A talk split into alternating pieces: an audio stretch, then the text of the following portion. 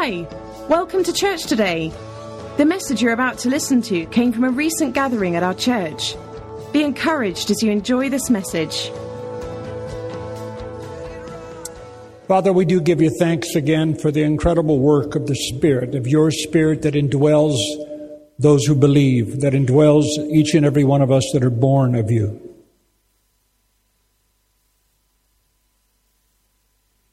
We thank you, Father, for understanding of what it means to be taken from one level of faith to another level of faith, from one level of strength to another strength, from one level of glory to another. This much you've taught us, Father. Anything that isn't growing is already dead. And so we thank you, Father, that as we continue to look into this eternal word of yours, this truth that came from heaven, that we have the opportunity to grow, be strong, make wise decisions, have good understanding, and have a grasp on what life is really all about. And we thank you, Father, just for the wonder, I mean, the absolute wonder of what it means to walk with you, even as you did with Adam and Eve in the garden. That's always been your desire. The first thing we've learned of you in Genesis is that you did indeed, you just walked in the garden with your kids. You love to fellowship with us. So I thank you, Father, that you helped me just in these few minutes just to communicate a few of these things out of First John. And I trust you for it in Jesus' name. Amen. I want you to turn to the first epistle of John, you know, little John on the back. First John, second John, third John. And again, Abby, thank you so much for the loan of your glasses. Hallelujah. Otherwise, we'd be in real trouble. I read from an amplified Bible, as most of you know all the time. I want to read a little bit of the introduction to First John so that you can see a little bit about what the Apostle John was speaking to. So if you'll allow me, I'm going to just read this here. It says, First, second, and third John. This isn't, you know, this is the before we actually get to the scriptures. First, second, and third John have been from earliest times attributed to John the Apostle who wrote the fourth gospel. All four books were probably written about the same time, probably between AD 85 and 95. The content, the style, the vocabulary seemed to warrant the conclusion that these three letters were addressed to the same readers as the Gospel of John. The first letter seems to be a summary that assumes the reader's knowledge of the gospel as written by John and offers certainty for the faith in Christ. Now, this next part's the part I want you to hear. The first letter, this is talking about First John here, the first letter indicates that the readers were confronted with the error of Gnosticism.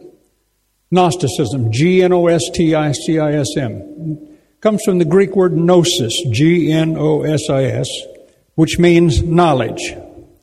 Gnosticism. Let me go keep reading here and you'll see what they say. The first letter indicates that the readers were confronted with the error of Gnosticism, which became a more serious problem in the second century. As a philosophy of religion, it held that matter is evil and spirit is good. The solution to the tension between these two was knowledge or gnosis, through which man rose from the mundane to the spiritual. In other words, Gnosticism began to say, this is it. This is all there is. There's matter right here. That's all there is, is what, it, what we see. And then there's spirit. And the only way that you could, as it were, understand the two is to just be full of knowledge. You must continually feed yourself on knowledge, knowledge, knowledge. Now again, remember that almost all error, are you listening? All error is a truth that's taken to an extreme. Almost all error is a truth that's been taken too far. Knowledge is good, right? But what began to happen with Gnosticism is people began to, as it were, think that knowledge in and of itself was enough. In other words, my knowledge of the scriptures, I've been at this, you know, as I said, for some 35, almost, good Lord God, I mean, it goes 37, 38 years I've been involved with this. So I, I've found myself having a lot of knowledge. God's given me a good memory. I've never tried, as you've heard me say before, I've never ever tried to memorize any, any scripture at all except for the book of James. For some reason, God had me do that a long time ago when I was young.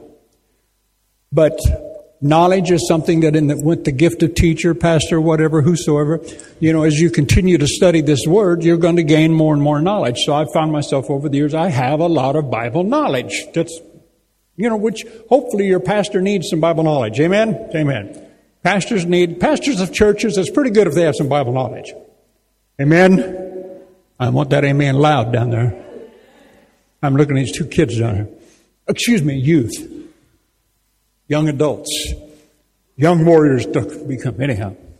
But Gnosticism, this whole issue, and that's what this, in uh, what, well, let me just keep reading. Let me read that part again.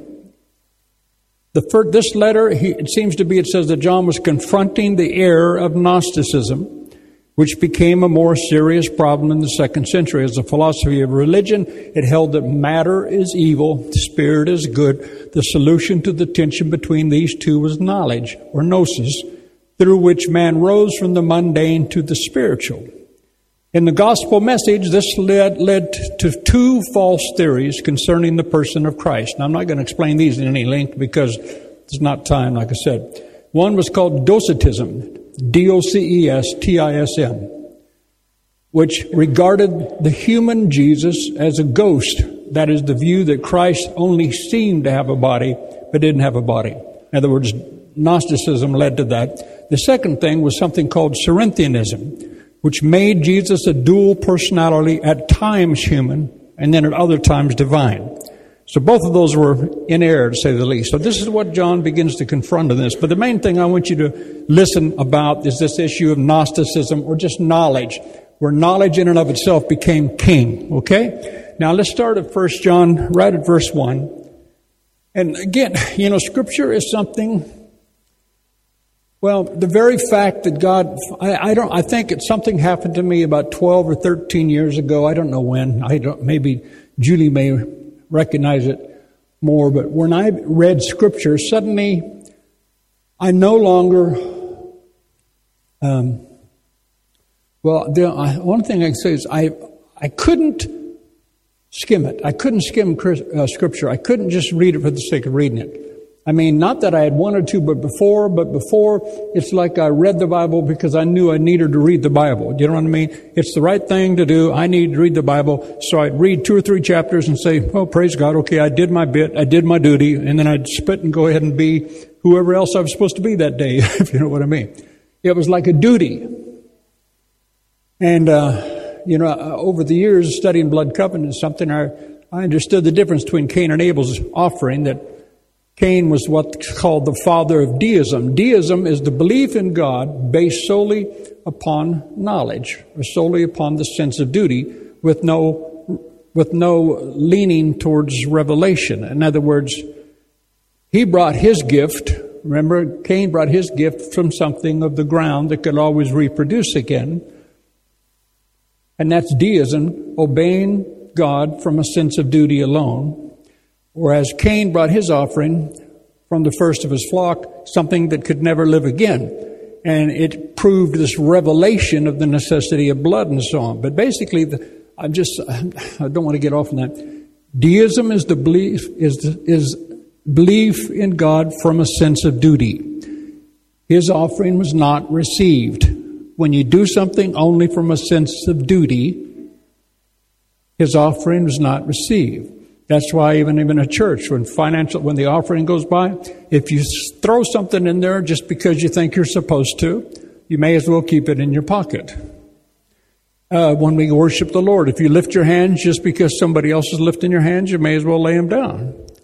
It's anything that's done from a sense of duty alone doesn't carry any strength or might or power with it. Anything, everything that has life is something that proceeds from the heart. Remember? From the heart proceed the issues of life. So it's there's this thing where God wants a whole lot more than a fragmentary little Bible study. He wants a whole lot more than us having a bit of knowledge where we, you know, when you can play scripture games or I can quote more scriptures than you type of thing. Ultimately, what we're going to get to is just the simple truth about, again, the presence of God. He wants us to go beyond knowledge to where we finally understand that it's all about Him. And somewhere along the line, knowledge becomes wisdom. In other words, I just don't, it's not that I just know 1 John verse 9. It's that the life of it is just coursing through my veins, which, which keeps me in a sense of right standing. But let me just read, and we'll get on to it, like I said, because I'm a bit frustrated because I will, I don't want to take too much time, but at the same time, I don't want to do it in confusion.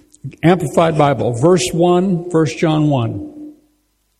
John says, We are writing about the word of life in him who existed from the beginning, whom we have heard, whom we have seen with our own eyes, whom we have gazed upon for ourselves and touched with our own hands. I mean, right there, think about the passion that's in the statement right from the beginning. He said, This isn't, like it says in one of Peter's writing, this isn't some cleverly made up fable. They said, This issue of Jesus Christ is something that we had first hand knowledge of. We were there. We touched him. We saw what happened. Okay?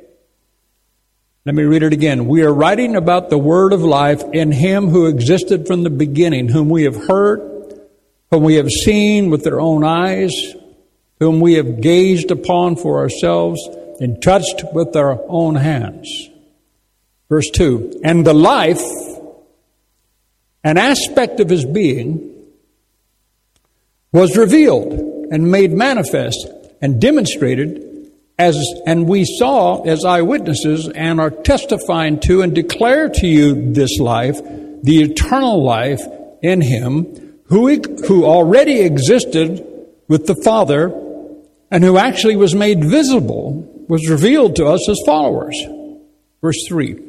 Now, what we have seen and ourselves heard, we are also telling you so that you too may realize and enjoy fellowship as partners and partakers with us. And this fellowship, everybody say fellowship. This fellowship that we have, which is a distinguishing mark of Christians, is with the Father and his son, Jesus Christ the Messiah. Now you have to understand the age, the time. This man is writing and saying that we actually have the privilege of fellowshipping with Jehovah God Almighty. Remember that basic statement all other religions except Christianity are a picture of man reaching out to try to find God. But Christianity is the only religion on the planet that shows God reaching out to man. Right? Say yes, anyhow. It's true. Whether you say yes or not, it's true. And so this is a phenomenal statement. See, again, we read so quickly. What I started to say earlier is somewhere along the line, I just found myself, I couldn't read the Bible fast anymore. I had to slow down and just let each verse kind of saturated my spirit. Verse 3 again, and says, And this fellowship, so this was a huge statement, and this fellowship that we have, this fellowship that we have, communion is the word koinonia. This fellowship that we have, which is a distinguishing mark of Christians, in other words, this is supposed to be something that really marks us out from any other people on the earth. We are a people that can have fellowship, communion, anytime we want to, with the very creator of the heavens and the earth. That's, that's quite a statement.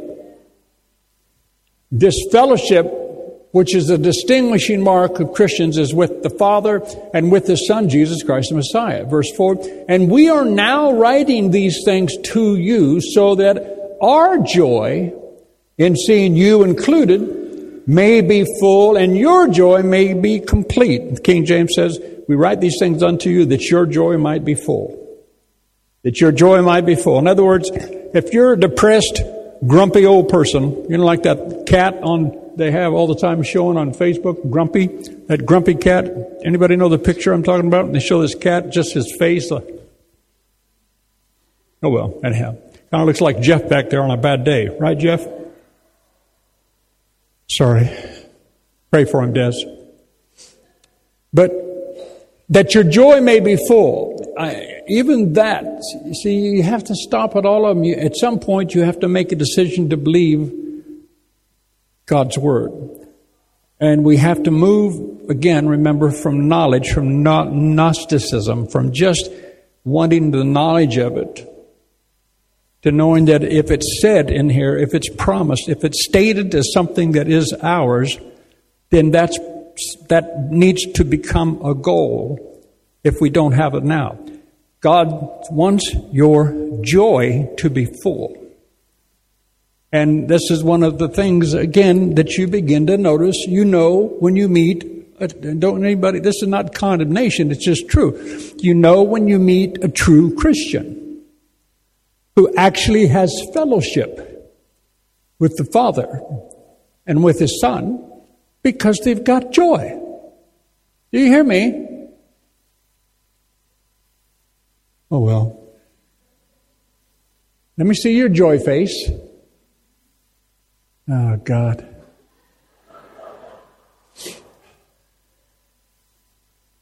But seriously, that's what it's saying. And this is what you got to understand. This is why there's some people that just, you, you'll hear other people say this, that, that guy just radiates Christ. You get around him and it's just, you just feel the strength and the, the, the, the you just feel Jesus. You feel like you're with Jesus when you're with this guy. That, that young woman is so full of God, it's amazing. She's always speaking good of others. She's always building people up. She's always saying good things. One thing I learned a long time ago from my spiritual fathers is to watch and to, again to listen to when people speak and how often people do speak negatives, how they have to always bring something heavy, heavy, heavy. It's got to be heavy.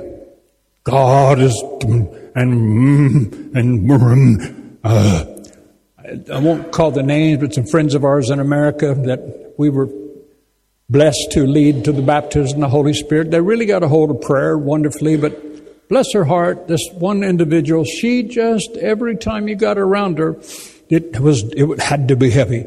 God is about to explode into this. God's going to kill them. God's going to rip this apart. And I mean, it's just like constantly, and she's constantly reading from the Old Testament prophets about how God did expend his wrath upon you for your hair bun was too tight. And you know, I mean, I mean, just whatever, it's just constantly, mm, and her prayers were always like, oh God. you know, it's just, and you sit back and you go, I don't know, see, and I'm in the presence of God.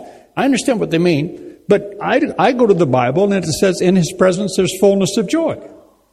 So I, I have to question when somebody's always, how you doing? Great. Where'd you come from? Church. How you feel? I'm really, I'm really blessed. I so love coming to church. Anyhow, you know, people get mad at me when I say that stuff.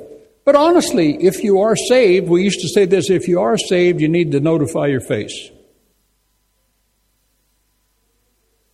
Honest to God, really. This is why so much of the world doesn't want what we show them because it's not really Christ. We, are, we don't realize it, but we fall into the trap of religion. We're, we're showing them this practice of different forms of law and legalism and whatever, and we've taken the new covenant, we've taken grace, and we've made something law, made law out of it afresh. I got, you know, I got, listen, it's the truth. All I know is this. I, I just, I, I, something, I don't know why, but somewhere along the line I was taught by right people, and I spend, like you've heard me say, I spend eight, probably I spend 95% of my time in the New Testament. Because that's where we are now. You can't constantly show people Old Testament scriptures and say this is what God's going to do to you because that's a flat out lie. Because that aspect of you know God wrath was expended upon Jesus Christ.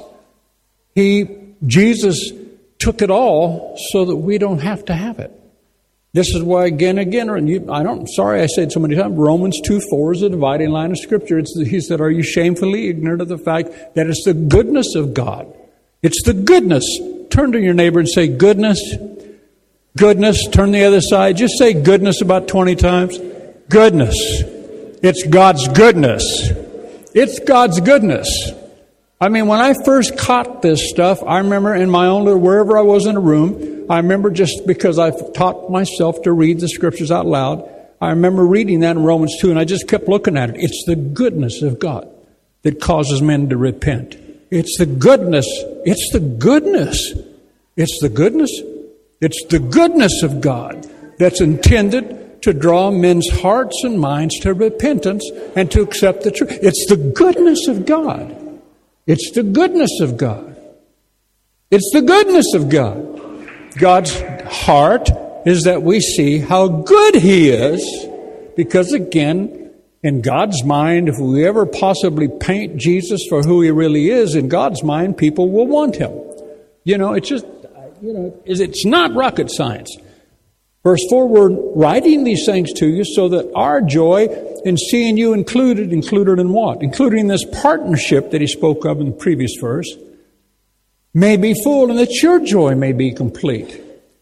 And this is the message, verse 5, the message of promise which we have heard from him and now are reporting to you. Are you ready for the message? There's only two verses in the Bible where it actually flat out says what the message is. People, always, if they ever ask you, well, what's the Bible really about? What is the message of the Bible? Well, there's two verses. There's one here and there's one in 1 John 4, 1 um, John 5. Here it says, this is the message. God is light. And in him, there is no darkness, not at all. If you did word studies there, you'd find out it, it speaks to the extreme limitlessness of limitlessness. There's no darkness. God is light. That's, and you see, how many of you know that also the Bible says that God has made God and His Word are one? Is that true?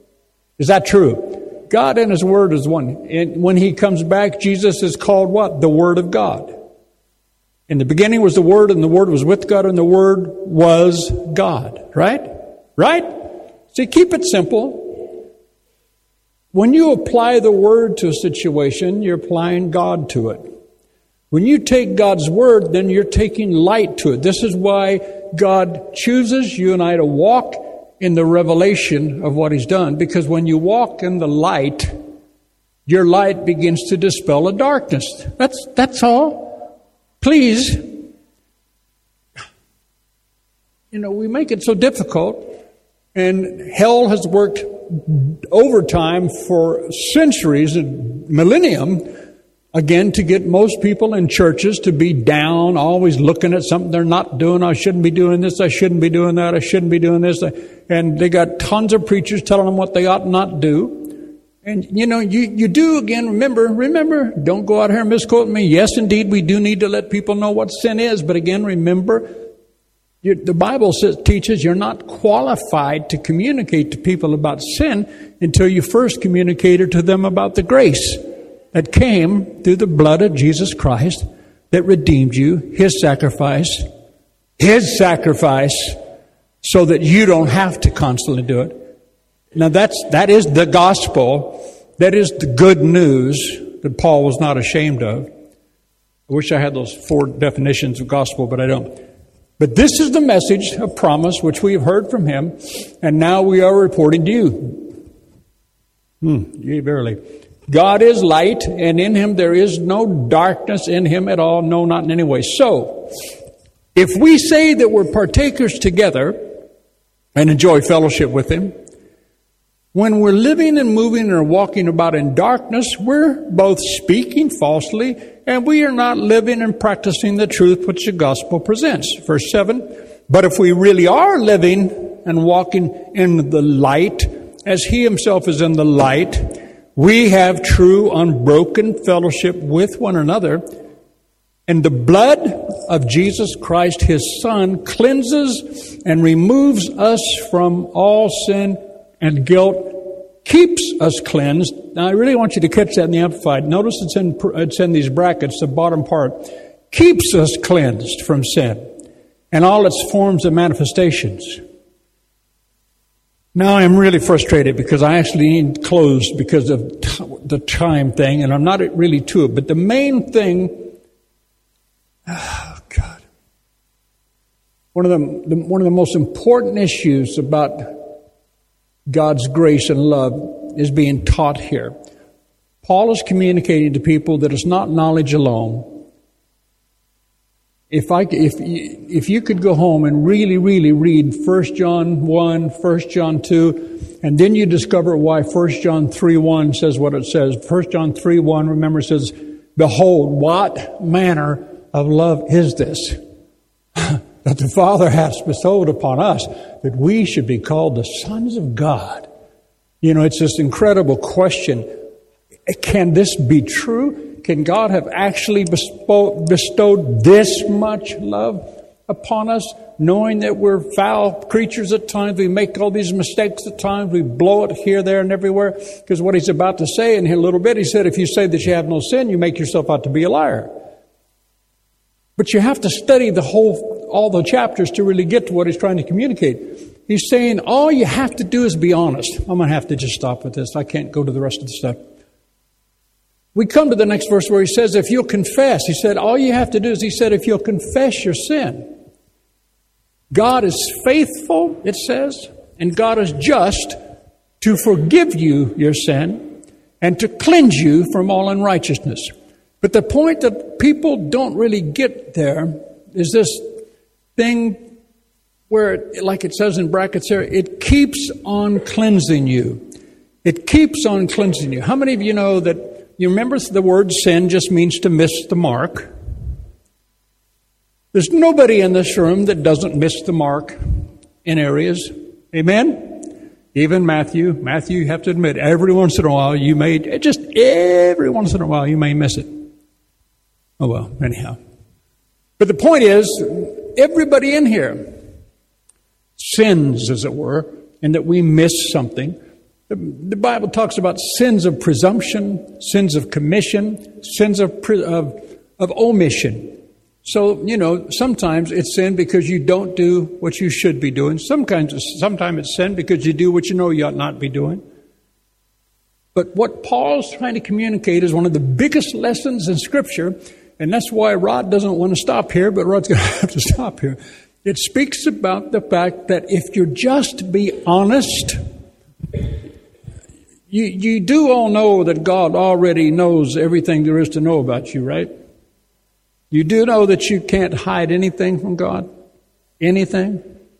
I said, you do know that you can't hide anything from God? I mean, not even that. You can't hide anything. You can't hide anything. He already knows. So Paul, he be, I mean, John begins to speak here of people that come and they know they're walking in darkness, but they say, "No, it's okay because you know I'm saved, so I don't, I don't ever have to worry about it again." Again, it's a truth taken to an extreme. What Paul, what, keep saying Paul, what John's trying to communicate to people here that their joy might be full is all you have to do is be honest. I got a real revelation for you. God kinda likes honesty. Hallelujah. That's why you may as well just tell it like it is, because it is what it is. Amen? But he's saying, if you'll just, this, he said, this is, the, this is the thing that people don't get. is the continue, the continuity, the continuing action of what the blood of Jesus Christ does, what the, what the, what the grace, what his sacrifice actually paid for, is that if you're just honest with what you know you're making a mistake with, in other words, when you know that this, that this was wrong, if you just if you have an honest heart it's just all about the heart. If we just come before god and say god you know forgive my attitude. I should i shouldn't i shouldn't have done that. I shouldn't have been like that to my parents. I shouldn't have been like that to my kids. I shouldn't have been like that to my wife. Yeah. stop that but you know if you're just honest the bible says that God will be faithful. Now, I've taught this here before, but let me just run it real quickly. You can't use the word faithful without something being priorly in position. In other words, something has to already be in place for you to be faithful to. And it says that God is faithful if you'll confess your sin if you come with an honest heart and confess a bad attitude or whatever, God will be faithful to the covenant that He's already made, saying that He would forgive, and just. And just means He recognizes what His Son Jesus did as the final payment, the only payment for the sin of man. If you just be honest and come before God and say, Forgive me. I really blew it here. Forgive my attitude. Forgive my stinking thinking. It says that when God sees that honest heart, it says He not only forgives you because He's faithful to what He said He would do to His promise, He not only forgives you for that area of sin, He's not only just to honor what his son did to make this available. But he said, when you have that attitude and that understanding, the blood cleanses you from all unrighteousness. You, you don't get that, you see. It, in other words, anything, anywhere else in your life that's not a line that is sin from God's perspective, because you're honest with what you do know, He forgives you from everything that you don't even know about yet, that still causes you to fall short. Hallelujah. And He, I don't think I've ever in all my life of preaching wanted, one, hated stopping more than I am right now because of what this stuff leads into because it's incredibly dramatic to see because it's what produces the freedom. It's what produces the absolute freedom of knowing that I now, Rod, can have fellowship with God anytime. I have no sense of unrighteousness whatsoever because of this revelation of this love of God that is so astounding that when the Holy Spirit moved upon man, that even the Holy Spirit, we used to say, even the Holy Spirit had a question What manner of love is this? What manner? What incredible quality of love is this that the Father hath bestowed upon us that we should be called the sons of God? It just goes on and on and on. But please do yourself a favor. Get the Amplified. Read these first two chapters in particular out loud, slowly to yourself a lot and pray first and say, Spirit of the living God, teach me. You're the great teacher. Show me, teach me, because you'll find yourself walking in a freedom that you didn't even know was available. And that freedom makes you bold. It makes you walk with your shoulders back and your head up high. And it's not arrogance anymore. It's just knowledge of God, but not knowledge alone. Not gnosis, not Gnosticism, but now you have knowledge of His presence you have this sense He's actually with me. I mean, He's actually with me. See, we can quote the scripture and say, God will never, He will never leave me or forsake me, right? We can, most of us can all quote that out of Hebrews. But there's just all the difference in the world from being a pack rat with Scripture and knowing Him. That's what this is about. When you know Him, it says, there'll be something like a smile on your face. There won't be this constant moving to the left and moving to the right and moving to the back and moving to the front, being mad one moment. Uh, there's a calm that comes. There's this morning, before we left, I turned on John Hagee for a moment. He was talking about meekness. I turned to Julie and I said, It's one of my favorite word studies, my favorite word studies in the whole Bible. The Greek word, and you know, about Moses being meek, Jesus being meek, and we're to walk in a spirit of meekness. We are to walk in the same spirit of meek. The word meekness, let me, I'll finish with that. I'm not, I'm sorry. Greek word for meekness is prautes. It's spelled P R A U T E S, as if you needed to know that. But when you really see it, it says that meekness is not weakness like men think when they hear the word meekness. It says meekness. This is the exact definition out of W. Vine's Expository Dictionary, New Testament words. It says meekness is that equanimity of spirit. Equanimity just means that not up and down, just one level.